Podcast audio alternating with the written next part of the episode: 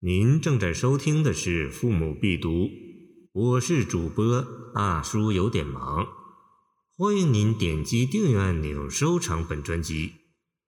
孝谷赠崔二，高适。十月河州时，一看有归思。风飙声惨烈，雨雪暗天地。我辈今胡为？好斋弥所至，缅怀当涂者，寂寂居生位。渺然在云霄，宁肯更轮至？周旋多宴乐，门馆列车骑。美人芙蓉姿，侠士兰麝气。金炉陈寿炭，谈笑正得意。岂论草折中，由此枯高士。我灿经济策，久欲肝气滞。君负纵横才，如何上憔悴？长歌增玉应，对酒不能醉。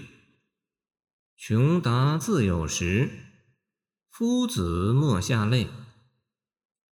此诗作于开元二十一年（公元733年）冬，高适第一次出塞击北而归之后。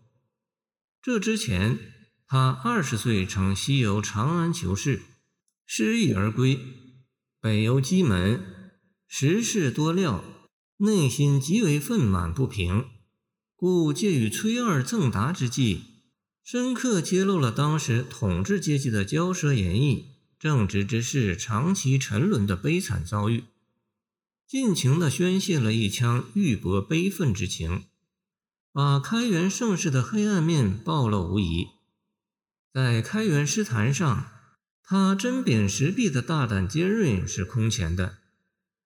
开始六句以景托情，情景交融，渲染出冲塞天地的巨大悲愁。十月河州。景物萧条，托出诗人心境的悲凉，前途的暗淡，物有归欲之思。三四句进一步渲染扩大这种场景。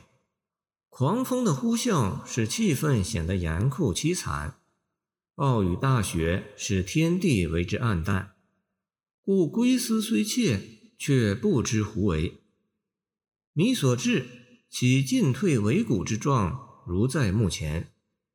浩哉的强烈感叹，不仅是严酷景象的浑浩无边，也是指悲愁之情的浑茫无尽，一笔两道，不着痕迹。紧接着十二句，以缅怀二字将人们引向京城，把自己西游长安所见的当涂者，指权贵们把持朝政、花天酒地的生活，一一展示出来。进一步反衬我辈的仓皇失路。权贵们人数众多，名位显赫，崇高之势如在云霄，哪肯变更困顿之士的悲惨处境？在宴乐高奏，车骑如云，郊游何其贵盛，美人如何，幽房飘香，生活何其演逸，兽形火炭沉于金炉。眉飞色舞，谈笑得意，姿态和其交金等生活图景的生动刻画，使这种揭露程度更为深广，寓意猛烈。李氏至此再一突转，以启论草折宗，由此枯高士的鲜明对比，让事实说明同处一室，而亦容易枯，判若天壤。社会的黑暗污浊即不言自明，诗人的悲愤也更为强烈。最后八句回扣赠崔二的提议，倾诉胸中的不平。前四句中，先以我惭愧的是无经世济民之策，故早就自甘沉沦的旷放之笔将自己推开，而以一个有力的反诘。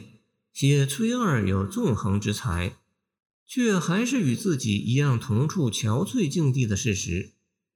进而证明当时社会对有识之士的普遍压抑。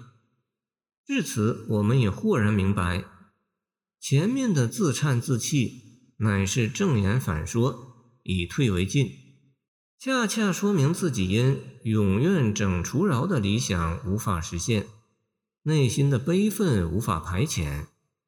接着思绪再一转折，企图长歌一曲以抒其愤，殊不知反增郁闷，在以酒解愁，却不能一醉。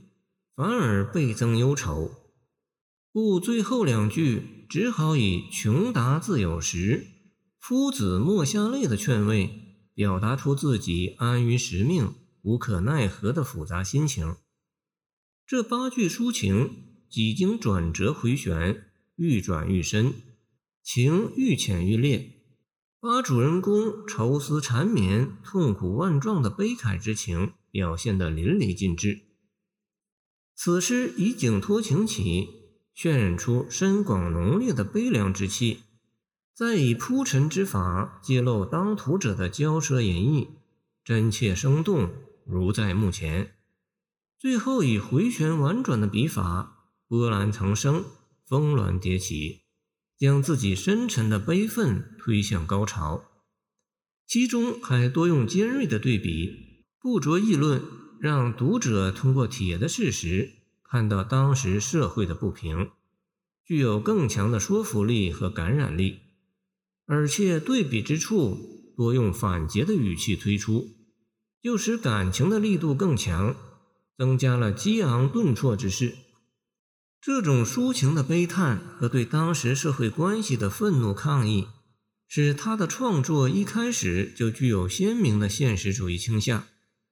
除了雄壮豪放的风格外，还有沉郁悲凉的一面，而且其沉雄直不减杜甫。见清代叶谢原诗卷四，这种特点也给他的边塞诗增添了无限的思想光华，表现出对将帅无能的尖锐揭露和对士卒的深刻同情，在边塞诗人中独树一帜。感谢您的收听，我的 QQ 号码幺七二二九二二幺三零，希望您继续收听我们的后续节目。如果您喜欢我的作品，请关注我吧。